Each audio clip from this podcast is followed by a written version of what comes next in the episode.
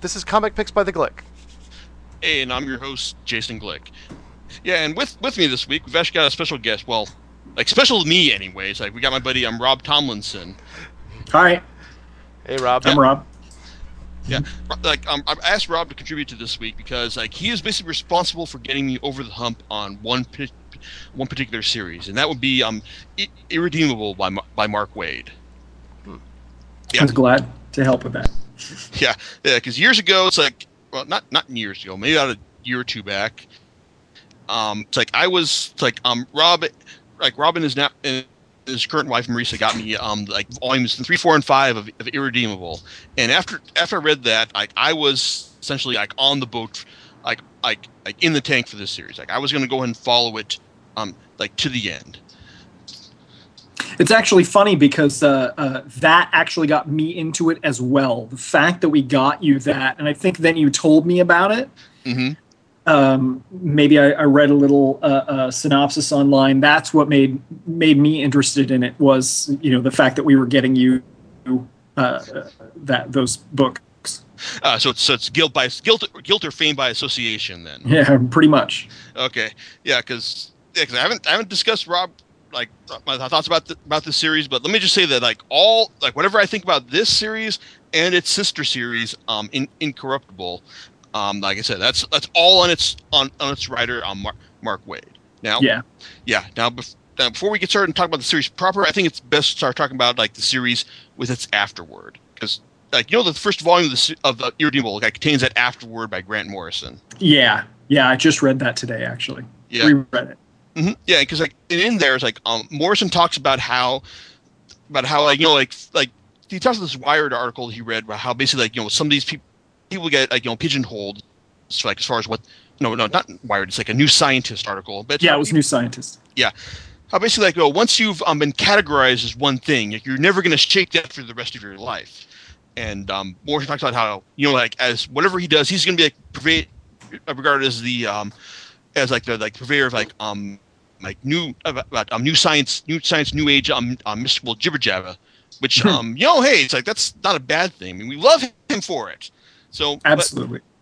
But, yeah but um with Waid though Waid's been kind of like pigeonholed over the years as kind of like you know like the purveyor of the uh of the virtues of the silver age. It's like he's like like you know whenever you want to like like get that whole like um gee whiz like you know superheroes are awesome or it's like you know just like think about like the gold like how how great how family friendly and entertaining this stuff this stuff can be. Like you know Waid's the go-to guy for that. I mean he's got he got a like a, a definitive run on the flash. Uh, like well regarded runs on cap captain america and his um signature work on kingdom kingdom come with with alex ross you know to back this up. I mean the guy's done lots of great stuff over the years but you know he is you know kind of regarded as like you know like this this guy as like a, this purveyor of like you know the best virtues of co- one of comics' um, like most definitive ages. Yeah, you know it's interesting that uh, Kingdom Come didn't shake him of that because I mean it was such a big deal, and you know it was kind of you know deconstructionist. In fact, you know it looked at what you know like the '90s style heroes and how they differed from from the classic ones that we remember. Yeah, it's like yeah, and generally like a very um very dark work work as well. But at the same time, though, it's still like you know, kind of also it ultimately did kind of like reaffirm. Yes. It, yeah, it's like you know, like the like, like the traditional version of superheroes. Now, on one hand, it's like you know, considering the sales state that the industry is in right now, could be argued that you know, hey, maybe we need some of that at this point. But at the same time, you know, like like this is how Waid has been perceived over the years, and then bam, a couple years back when he started working for um, Boom Comics, he put out the, he, he put out the first issue of Irredeemable, which is basic. Which the short version is like this. Irredeemable is what happens when Superman finally loses it. When he realizes, like, you know, okay, this is like I've like I, I've I, like, I've had enough of this. I've had enough of this. I've screwed up once, and now it's like you know, it's like I'm just like like all of you guys, you like the whole world and everyone else, you can all just go to hell. I'm just gonna do whatever the hell I want from now on. Right, basically, because he this this version of of Superman like character doesn't have the the emotional uh, you know stability and uh, maturity to be able to handle some criticism. Exactly. Yeah, it's like I mean, it's, it's like the way like this character, the Plutonian. It's like he's basically like this wor- this world's um like super, Superman avatar, and he's and he's like basically kind of regarded as kind of the best of them. Like, 'cause, like this world, this world of other superheroes, you've got like the man, like man of intelligence, Qubit, who can like who can like just build just about just about anything by by thinking about it. Um, Scylla and Charybd- Charybdis, who are like um super superpowered twins. Um, Kaidan, who can summon ghosts. Um, like from who can summon ghosts by talking about their tales. Um, Gilgamesh, a uh, ages old warrior. It's Gilgamos. Gilgamesh. Oh, okay. Yeah, Gilgamos. it's okay. Yeah, and I, I was calling him Gilgamesh this morning too. yes, yeah, that, that that's the first thing you go to for that for that guy. Yeah. I'm sure it was an homage. Yes, and yeah, it's like, and um, he's and so like the Plutonian's like regarded as like the best of the, these characters, and the, the, we're introduced to him by he's killing off basically kind of like the uh, their Batman analog, the Hornet. This um, regular guy who's basically decided to invest his personal fortune into becoming the world's first world's first and best superhero, and like he just and not just like he not just he doesn't just kill the guy, he kills his wife and one of his daughters, and um just like basically and torments his da- his surviving daughter as he just like go like proceeds to go on this rampage, letting everyone know that you know, hey, there's new like there's a new world order. It's like and uh, hey, it involves um you guys just just kiss kissing up to me, and right and from the start, I mean, it's like it's it's a great it's a great introduction to to the series. I mean, it's like it's I mean, like, it establishes that there's there's this kind of like like fun sick thrill you get from just saying like, hey, you know, this is what happens when Superman snaps. Because I mean, you've got this whole meta angle to it. Because like, because really, it's like, man, super, the Plutonian is meant to represent Superman. There's no around that.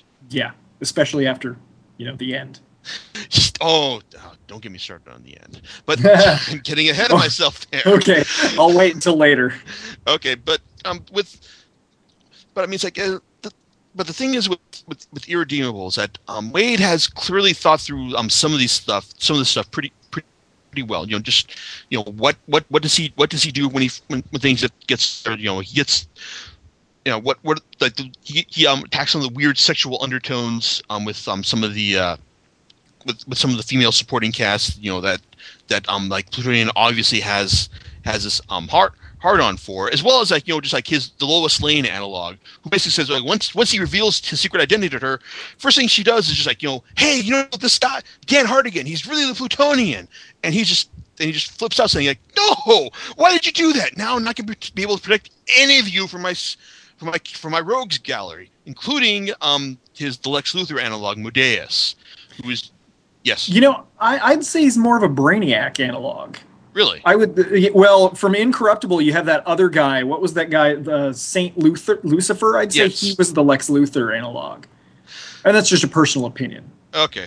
Yeah. Okay. I, I, I get what you mean right there, but I guess like you know like when we're dealing with Superman, since we're dealing with like the Superman analog right here, I mean you, you don't whip out like you know the with all due respect, Rob, you, you can't really rip out the the Brainiac a- analog for this. Okay, I see what you're saying. I, I, I, just I, I rethought it, and and the deal is is that Modeus is obsessed with with uh, Plutonian in a parallel manner to how Lex Luthor is obsessed with Superman.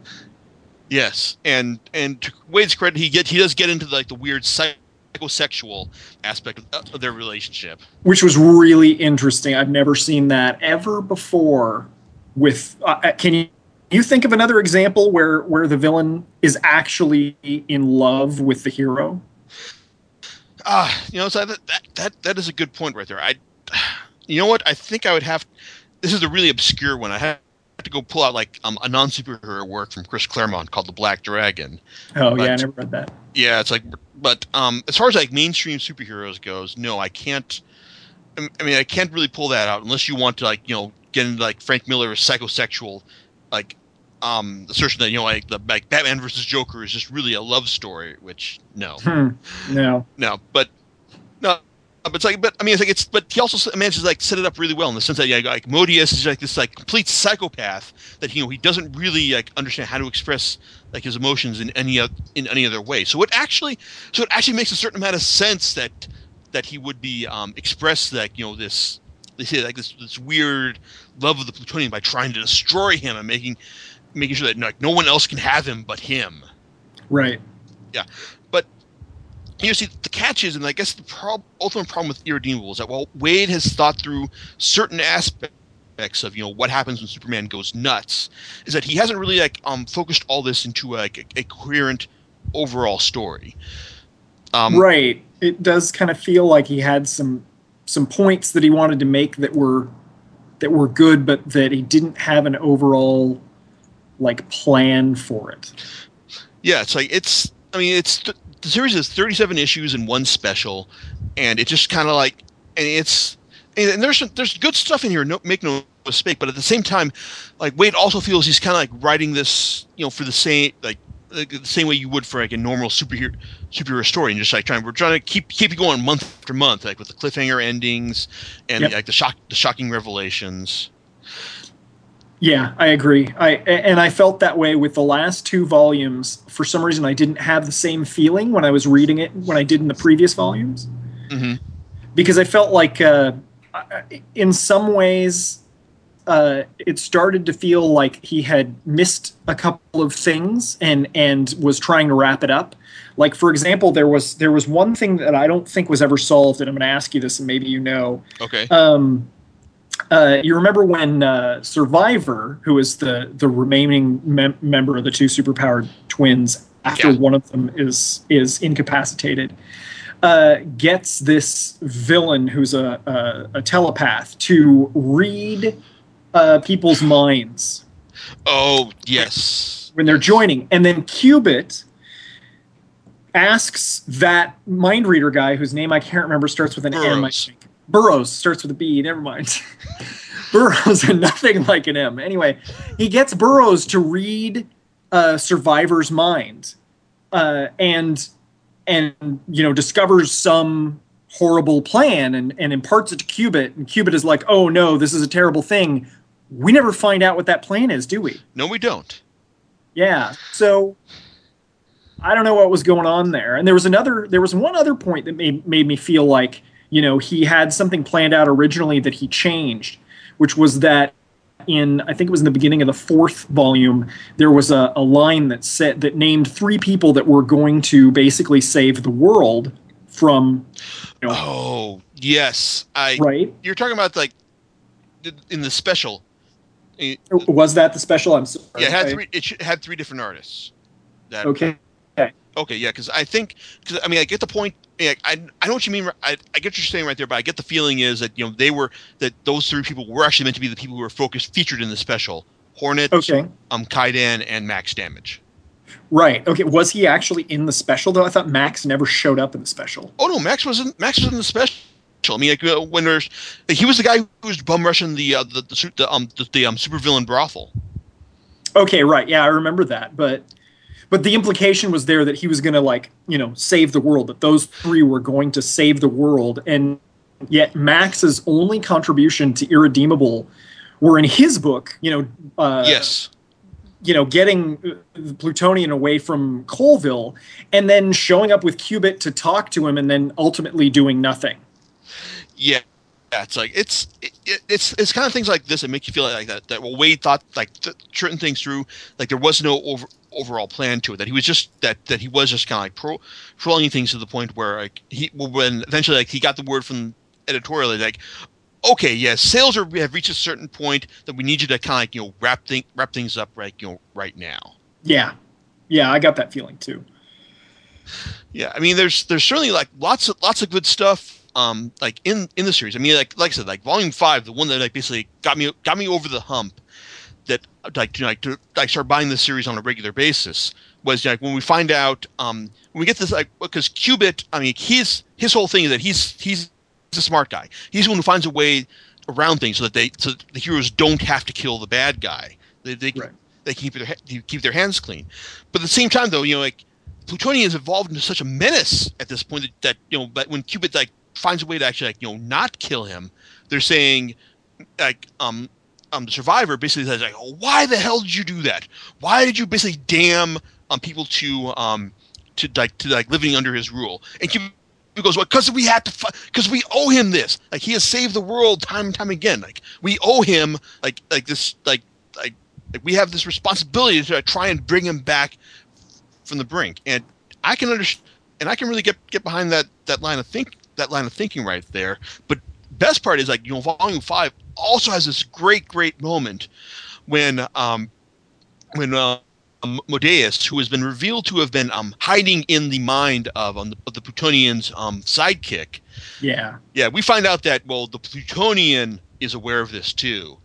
And Mhm. it's just, oh man. It's like, I, I read I read the scene where where the Plutonian basically like reveals this to him. I just can't, I just, I just believe, have this vision in my mind where that, that Waid was just laughing to him, laughing out loud as he was writing this. Cause it's just, Oh yeah, and and the look that he gives him. I mean, the the artist did a great job with the look that that he gives Modeus uh, in that scene to, to to show him that he knew. It just it I don't know. It was Oh, chilling. yes. It was a great look. Yes, I mean it's like actually I've mentioned this on the blog before, but well, but the artist for this for, for the majority of the series, Peter Krause, Yeah. he's there is a certain awkwardness to his to his, st- his style at the, be- at the beginning. He doesn't have really like like he's not good with like the big widescreen majesty that this that the series like kind of really like like deserves. Mhm. But um he's but like when he when when he's on his game, he is he is fantastic yeah, yeah, it's like when like in volume five, there's some great moments in there that finally convinced me that yes, the guy really knows what he's doing, and now he's doing another series with Mark Mark Waid online called "I'm Insufferable. It's like I would I'd like to like to see more of him because like he's he got he got a lot better during his time on Irredeemable, and um I um so so I'm looking forward to seeing more of him from more of his evolution from here. The uh like the art itself like for the series is kind of like de- definitely not bad, but more often than not, it's just competent rather than spectacular. yeah. Um, I I felt that there were you know just specific moments it was really great on it, and the rest of it was kind of you know good enough. Yeah, Yeah. competent. Exactly, but you know, it's like overall, it's like an irredeemable. It's got, it's got a lot of it's a lot of great moments. Um, do they all? It's it's. I guess I had I hate to brush out this old truism, but it's kind of like a series you with like the parts are are kind of less than the sum of the whole. Yeah, yeah, I would say that. I think I think Waid had some really good ideas that he came up with, and and he planned some specific things out, but the overall thing wasn't planned out. Like, I mean, the it's obvious that that the later revelations about uh, about the twins. I don't know how, how into spoilers do you bother going for for the podcast. Uh, I guess I prefer not to talk about the. I mean, we, can mention that that twins are actually revealed to be triplets at some point, but Okay. you know, it's like beyond that. Yeah. So that that that reveal, you know, uh, uh, because of the fact that that they they describe why you should have figured that out from the from the first place, it, it happened late enough that it looks like he did plan it out, you know, Mhm. because of the symbol on their costume. And so, you know, I, I I think that he planned a lot of things, but it got to a point where it seemed like he forgot, uh, you know, the fact that he planned certain things, and and that at some point he was just gonna, well, l- let's just wrap it up. There are some things in Incorruptible that are like that too. There were a couple of developments in Incorruptible towards the end that I was like, w- what was the point of that? I mean, that was, you know, one thing happened way too quickly, and another thing happened for seem- seemingly no reason. I don't know if you want to save that for later. Well, actually, I, I think this I think this is a good point to actually transition into um, irredeemable sister title, Incorruptible. Mhm. Yeah, because um, because the thing is like, well, like irredeemable focuses on like a super superhero gone bad. Incorruptible focuses on, on the flip side, basically a supervillain gone good. And this is like the guy we were talking about earlier, Max Damage. Yeah. The interesting thing about Max is that he doesn't have he doesn't really have an idea of what it means to be a good person, to be an altruistic person, and so he just does the opposite of what he did as a villain. Exactly. I mean, on some and on some level, like, and sometimes like you know that that can be as simple as just you know, um, by you know just like beating up the bad guys, and like that can that can work for him up to a up to a certain point, but um, as but as things go on, you find out that you know like hey he he's that you know like like if you're gonna like you know, be a superhero long term, you actually have to focus on like you know what can we do to like actually inspire people to you know, Right. like focus on like what can we do to make like focus on making the world a bit world a better place. And Max, you know, Max doesn't really get get that a, get that a whole lot. I mean, on some level, like Incorruptible does suffer from some of the same problems as problems as Irredeemable in the sense that you know, like like Waid has clearly thought through like some like specific things, but um, like the overall. But the overall arc um, is is actually makes is, is actually um somewhat is actually somewhat better, mainly because well, things with the ending for the ending for Irredeemable is one of those like bang your head against the wall. Um, like Yeah. Waid, why did you do this? I mean, like yes, I can I can I can see where this was where you're going with it, but at the same time, you should you should have known a lot better than to even try something like this. Right. I, I, boy, how much can we talk about that? Because I'd love to go into detail. Oh God, it's like I no detail. it- it's uh, to just let's just say that let's just say that um Waid brings the whole um Plutonian as um Superman analog um thought thread full, full circle, but Yeah. he does it in like the most obvious um saccharine um um like way that it's kind of like Yeah, I would call it. It's. I, I would use a few different adjectives to describe it. And on the one hand, I liked it in, in that it was kind of like, you know, an homage in some way to say, you know, I, you know, I love this this character, but in the in in the other way, it was arrogant. yeah There was there was an arrogance, and and it was a little too what I uh, meta for me. You know, it's uh huh it, it kind of broke the fourth wall a little and this is something that i actually this is one problem that i had with mark waid once before i i, I mentioned earlier that uh, before the podcast that that i've read you know and i've only read a few different things that mark waid has done uh, Kingdom Come, which is obviously fantastic. Uh, uh, the 52, which I really enjoyed, but you know I don't really know which is his and which is other people's stuff. But the other, the third thing is uh, the rebooted Top Cow City of Heroes comic, and in that he did a meta thing that that really bugged me. And I don't, I don't know how much you know. I don't know if you've played City of Heroes or not. yeah it's like I I I said I got a basic familiarity with it, but So, so there's this, you know, it, it's a massively multiplayer game, and in MMOs, characters, you know, don't really die. They, you know, they get resurrected or, or whatever they do. You know, when when you die in a game like that, you have to come back with the same character. In City of Heroes, they have a meta porter system, so that if the, the the hero, you know, supposedly reaches near death, it teleports them to a hospital and they get all fixed up. Well, that's a real meta thing. That's something that you would never put into an actual comic universe. He actually used it in the comic as if it was a real thing. And he goes, Oh, you know, this big bad villain disables the metaporter thing, and now people can die. And it's like, well, I mean, I guess I can see how you'd think that was interesting, but if you actually reference that in the comic and have it active, it makes all events kind of, you know, as far as threatening towards the heroes, not threatening. So you can't really even talk about it not being there.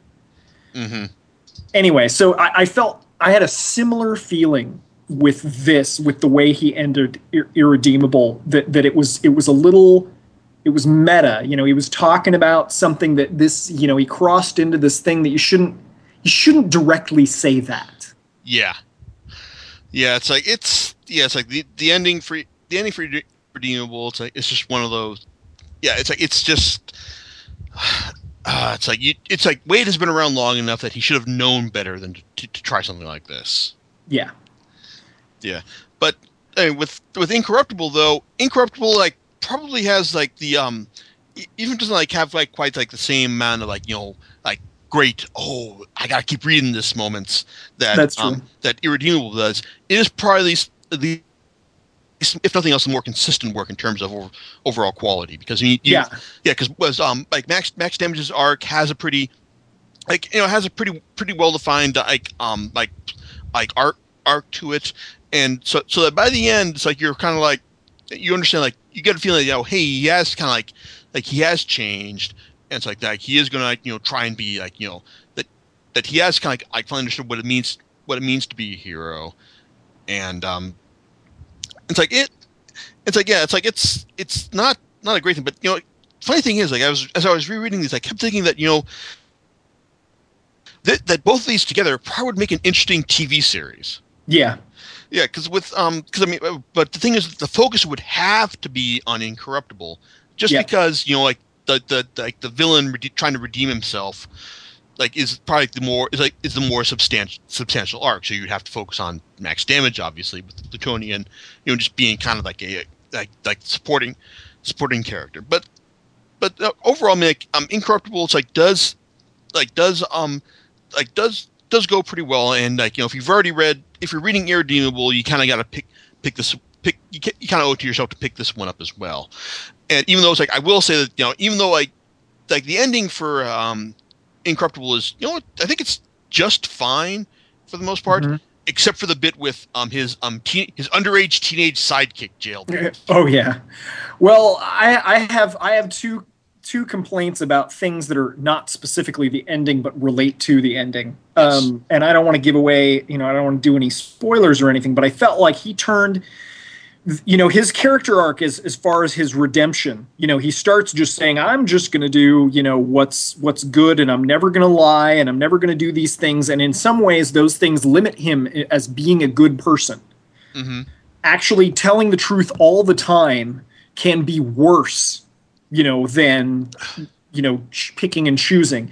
But anyway, so that's part of his arc, and he and he. It, but there's a point where he just suddenly turns and just says, "Well, I'm just going to do what's right, you know, when it's right." And I don't remember the exact wording, but it was something that it felt like they tried to show you that he really needed like help this like like a moral guide because because actually you know plutonian's ex-girlfriend uh, is around in, in the comic and and he Yeah, wants she- to use her Yeah, she's actually a major supporting character in this in Yeah. Incorruptible. yeah and i felt like there was a point where uh, it, it occurred to me that it, maybe at this point mark waid decided i need to wrap this comic up because he just suddenly seemed to to to make the leap that was necessary in order to really be a good person i felt that was that was a little weird and then what happens with um, plutonian's ex-girlfriend uh, alana patel uh, there is a character development aspect to her that doesn't seem to serve any point at the end of the comic. Uh, okay, I think I know I know what you're talking about, and I guess it's to say that like you know eventually she decides to go and get superpowers herself. Am I right? Yes, yes, Yeah, and like- and I don't know why it doesn't seem to serve any any purpose. How, how can she just decide up and decide? Oh, I'm going to go do that. You know, that's it's not really something that usually happens in comics where there's a supporting character and they go, well, I'm going to go do. You know, it's like not exactly like you know like Mary Jane suddenly goes, well, I'm going to go get bit by a spider. Okay, you, you know it's like I, I definitely see what you're seeing what you're seeing right there, but at the same time I I can almost buy um her you know trying trying to do this just because like she's she's surrounded by all she's been surrounded by all these superheroes like the world has gone completely to hell in a way that it, it just doesn't happen in Marvel or DC. So she I, I can at least make at least suspend disbelief that she just went okay you know if I'm if I'm just gonna have any hope of like reaching or like um like interacting with any of these like crazy people on a regular basis, then I'm actually going to go and need to get superpowers myself. Right. Okay. I, and I see that. I, it was just more of a generally like this doesn't happen in comics, and maybe that's why Waid did it is because this generally doesn't happen in comics. Yeah, I think I think like I- I'm sure like Waid had a, like a lot of fun writing both of these series just because you know hey I can do a lot of stuff that I don't that like you just can't do with Marvel Marvel and DC. Right. That's true. Um, the thing, just the thing about this, this though, is that it happens close enough to the end that it seems to have no impact on the actual comic, and that was weird. That that is that is true right there. So, you know, if you're going to do something big like that, I, I would have expected it to have this big impact, and had no impact. And there's one other disappointment that I had. And overall, I, I love both of these comics, and I'm sorry that I'm focusing more on the disappointments. the other disappointment is that, um, and I actually I mentioned it earlier, is is is the Max versus Plutonian thing seemed to be not a big deal. It seemed to be very minor overall. It had a little more impact than Incorruptible, but overall just didn't seem to be. It felt like they were working up to that, and then it was kind of a throwaway thing. Yeah, I know. I know what you mean. So, I mean, that one that one um bit where like they're like Max and Plutonian are duking it out in Incorruptible. I mean, like, you know, like you knew that they were gonna like have to like we were gonna have them cross over at some point. But Yeah. I mean, like, and I can understand. I can see, and I like the fact that the uh, that um Waid basically gives um like a Max the win for that for that right there. But you know, it's just one of those things where it's kind of like, yeah, it's like you know that like the win was basically given in a really arbitrary way because we don't find out, you know, just what Max says to the Plutonian. Oh, I forgot about that. Yeah, I mean, it's like I figured like you know he would have like this is something that should have been like revealed later on, but no, it's like he just says, "Oh, and I'll tell you, I can tell you why else why why you're going to want to leave right here." Whisper, whisper, whisper, whisper. Yeah, and and I think that's another example of why I think that he I think he probably didn't expect to wrap it up as soon as he did. Mm-hmm. Yeah, it's like, and and, oh, there's also the um the the actual anti crossover between the two series.